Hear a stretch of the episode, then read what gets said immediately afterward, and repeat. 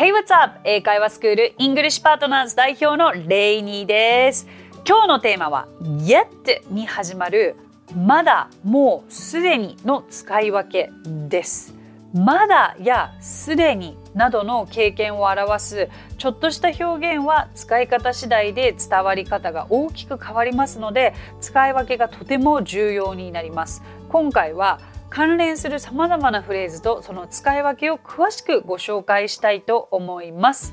まずはリスナーの方から質問が来ていますのでご紹介します。ニックネーム羊さん。ネリー先生はじめまして。羊と申します。いつもインスタグラムとポッドキャストで勉強させていただいています。私は先月夫の仕事の都合でアメリカに引っ越してきたところです。図書館の ESL に参加しているのですがその時に Do you have a child? と聞かれ No と答えたら Not yet と言い直された経験が何度かあります。ニュアンスの違いがあるのでしょうか？30代前半ですがこれから特に子供を作る予定もないのですが not yet なのでしょうか？例えば60代のこなし夫婦でも not yet というのでしょうか？教えていただけると幸いです。よろしくお願いします。ということなのですが、もう Thank you for the great question あのとてもとてもあのいい質問ありがとうございます。そしてアメリカのどちらに引っ越されたんでしょうかね？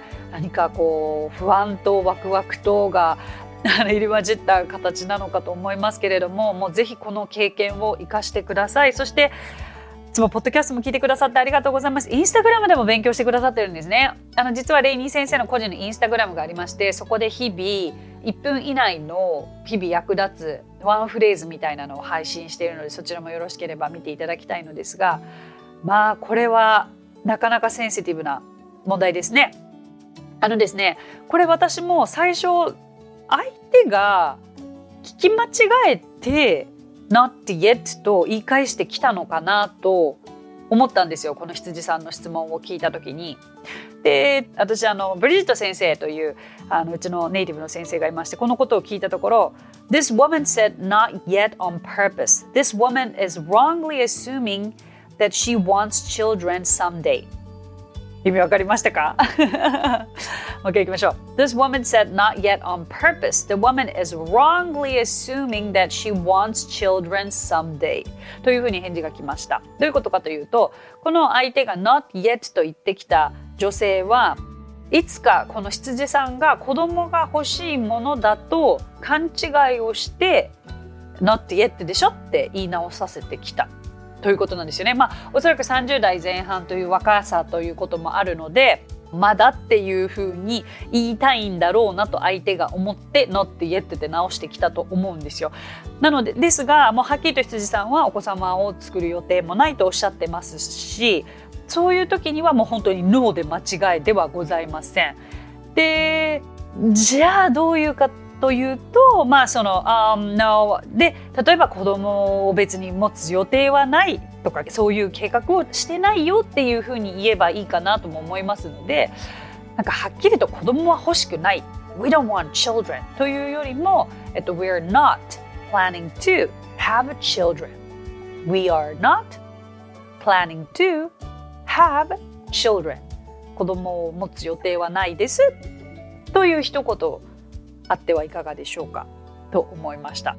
だから全然その羊さんの脳で大丈夫なんですよ。ただここがあれですよね。あの次の一歩で英語で頑張っていただきたいところかなと思うんですけどやっぱりイエスとノーだけだとなんかこうもうちょっと一言添えたいなって羊さんも思われたかと思うのですがだからそういった時に「Oh, do you have children? Do you have a child?」と聞かれた「Oh, no、uh, we're not planning to have a child」We're not planning to have children.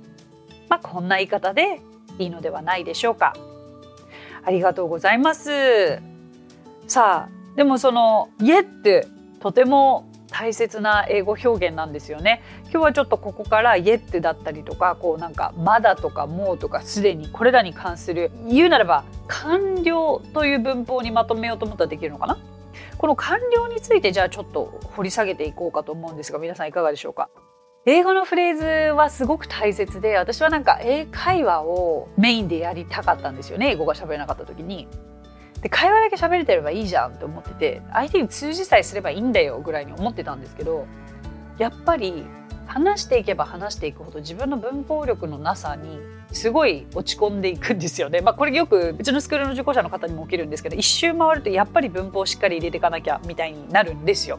最初から文法から入っていくとなかなか面白くないから続けられないっていう方もいらっしゃるのでそれは気にしないでください。まず最初はとにかく英語に触れて口から英語が出てくることを楽しんでいただきやっぱり行けば行くほど次の壁は細かい文法になってくる。だからそんな時にこの私が説明するポッドキャストのエピソード大体結構文法を掘り下げるものも多いんですけどそれがスッと入っていけるならば私の説明がスッと皆さんの心のどこかに入っていくのであればすごく嬉しいなと思います。完了って要は現在完了っていうのは私も最も苦手な文法の一つで学生時代にこれを教科書でやった時にもう全く意味が分からなかったからもうこの分野諦めようと思ってまあ、無視したって別に英語は通じるだろうと思ってアメリカに行ったらもう撃沈したっていうもうみんなハブハブハブハブ使ってたからもう現在完了なかったら会話にならないんですよ。で結果何が起きたかというと一番苦手だった文法のはずなのに今ではこう教えることが一番好きな文法になったみたいな感じですね。はいじゃあそれでは早速完了のまず例文から見ていく方が早いかなと思いますね。ちょっとあの頭に出てきた yet は後で説明させていただいてまず完了で言うならば、えー、already が出てくるでしょう。already というのはもうすでにという意味ですね、えー、私は仕事をすでに終えたというふうに言いたければ I have already finished my work. I have already finished my work. もうすでに終えたです。ちょっとこれは頭の中に入れておいていただいてさあここで思い出していただきたいのが完了現在完了形の基本の形は何だったでしょうか？そう have プラス過去分詞ですよね。まあ、I have finished my work で私は仕事を終えた。だけどもうすでに終えた。もう終えたよと言いたければ already をつけることによってこうよりフレーズに深みが出ますよね。時勢の深みが出ますね。うん。ここまで大丈夫でしょうか？でこれが面白いことに私はもうすでに仕事を終えたが I have already finished my work に対して私はまだ仕事を終えていないという言い方があるじゃないですか。そうすると I have not already finished my work にはならず。はい。I have not finished my work yet ここで yet になるんです。yet はどういう時かというと already で聞きたい質問の否定文と疑問文の時には already が yet に変わるっていうふうに覚えておいていただければいいと思います。つまり I have not finished my work yet. I have not finished my work yet. この2つの違い大丈夫ですか？さあじゃあ次に皆さんに質問です。ちょっと頭を使ってみましょう。自分で考えてみてください。I'll give you 30 seconds. 30秒差し上げるのでもう仕事は終わりましたか？もう仕事は終わりましたか？疑問文にしてみてください。Go!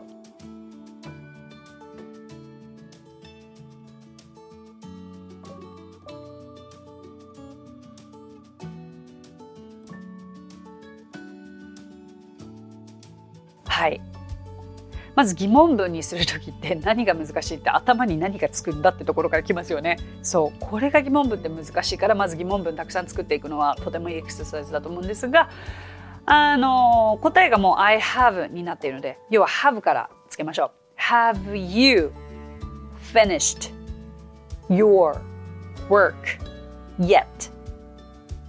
そうさっきもお伝えしたように疑問文と否定文は yet がつくということで Have you finished your work yet? このようになります。So far so good? まあでも付け加えでさっきの Have you finished your work? だけでももちろん成り立ちます。Have you finished your work yet? もしくは Have you finished your work? どちらでも成り立ちますね。はい。ではではもうここからは応用なんですがもうさっき already と yet の違いを説明したのでじゃあこの例文があったとします。私は昼を食べた。I have had lunch. I have had lunch. これを私はもう昼食を食べたにするとどうなるでしょうか？はい I'll give you 10 seconds 10秒差し上げます。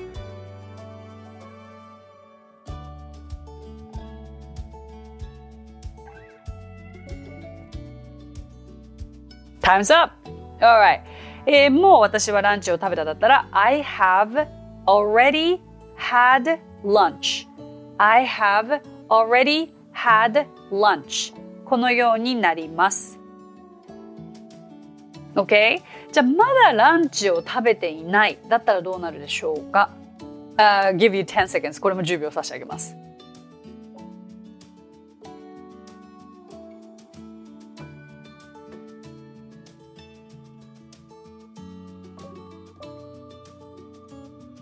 Okay 答えは I have not had lunch yet I have not had lunch yet うーんとそうするとちょっと今までややこしいかなと思っていたことも解決できたのではないかなと思いますいかがでしょうかでえっ、ー、とまあこれをじゃあ疑問文にするのであったらお昼食べた Have you had lunch? Have you had lunch? もしくは Have you had lunch yet? Have you had lunch yet? 食べたようだったら Yes, I have. まだだよだったら、uh, Not yet. このように答えられます。はいということで、まあ、完了と聞くとなんかすごい難しいなって思うし現在完了っていうだけであもう自分には使えないって思われる方も多いと思うんですよ。私もむしろそうでしたし。だけど今の説明でご自身の生活の中であこのフレーズ使えそうだなってピンときた方はどんどんどんどん使ってみてください。過去形とはちょっと違う時制になるのが現在完了なんですよね。まあ、過去形は過去の一点のことのみを言うけれどこの現在完了というのはなんかちょっと前の過去から今に至るまでのこのなんか流れを言うのが現在完了ですので already と yet の違いも分からなかった方使ってみたことがなかった方はぜひぜひ使ってみてください。あのね使わないと自分のものにはならないですからね英語は。はい声に出して言うことが一番かと思います。さあ以上です。さて今日お話ししたフレーズや単語はノートというサービスの方で文字起こしをしています。ノートへのリンクは番組詳細欄に記載していますのでこちらもぜひお役立てください。さて今回も番組へのコメントもいただいているのでご紹介させてください。ニックネームマッキーさん。レイニー先生こんにちは。いつも楽しく聞かせていただいています。12月から聞き始めて最近2週目に突入しました。1週目は耳で聞いているだけでしたが2週目は回ごとに出てきたフレーズをノートに取りながら聞いています。毎日レイニー先生のポッドキャストを聞いて楽しみながら勉強しています。また先日レイニー先生と清家先生のインスタライブを初めて聞かせていただきました。動画の中でお話しされていた自分の身の回りのことを英語で話せますか？ということにハッとさせられました。確かに自分の身の回りのことを話せないと英会話なんて到底できないですものね。独り言でその時の気分を英語で話してみたり3歳の息子に英語で話しかけてみたりしようと思います。インスタライブ内ではコメントも取り上げていただいて嬉しかったです。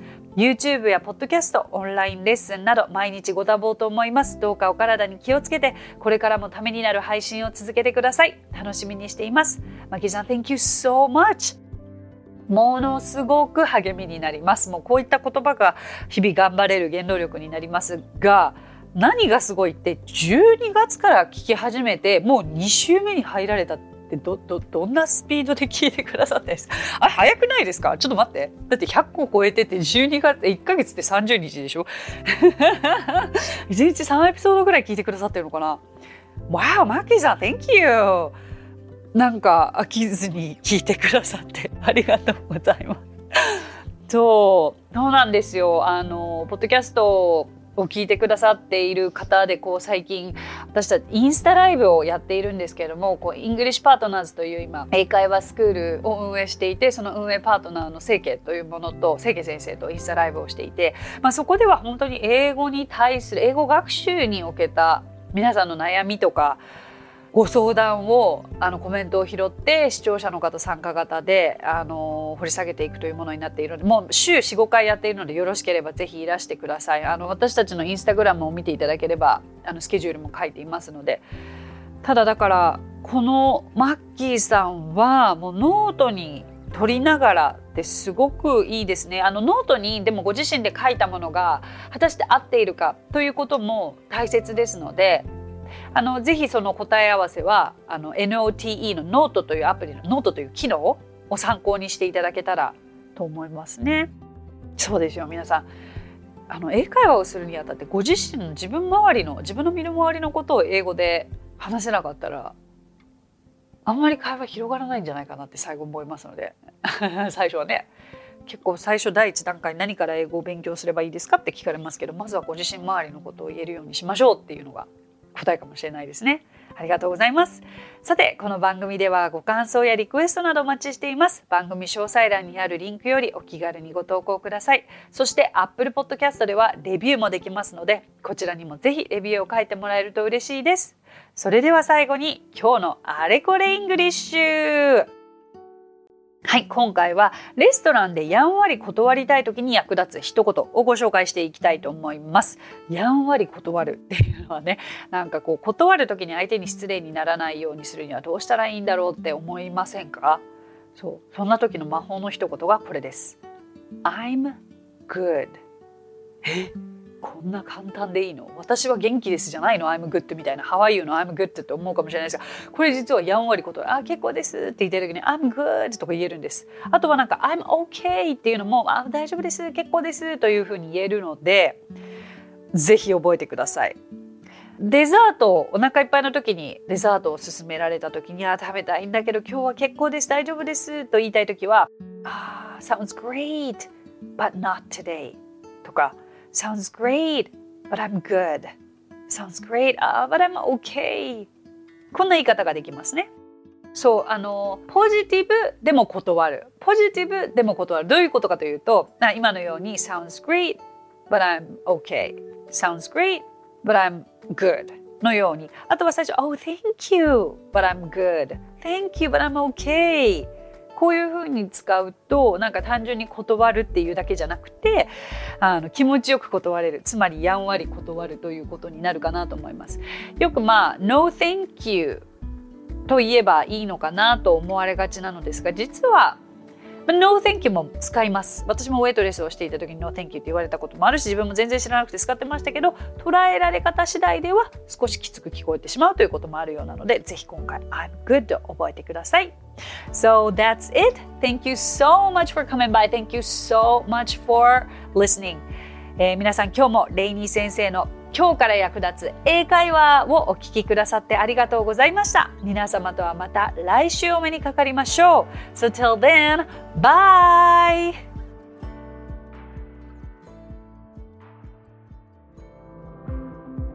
さあ、ここでレイニー先生の活動を紹介させてください。まずはレイニー先生が主催する英会話スクールイングリッシュパートナーズでは私たちと楽しく英語を身につけたいという方を大募集。マンツーマン、グループ、キッズ、すべてオンラインレッスンでもやっています。詳しくはイングリッシュパートナーズで検索してみてくださいね。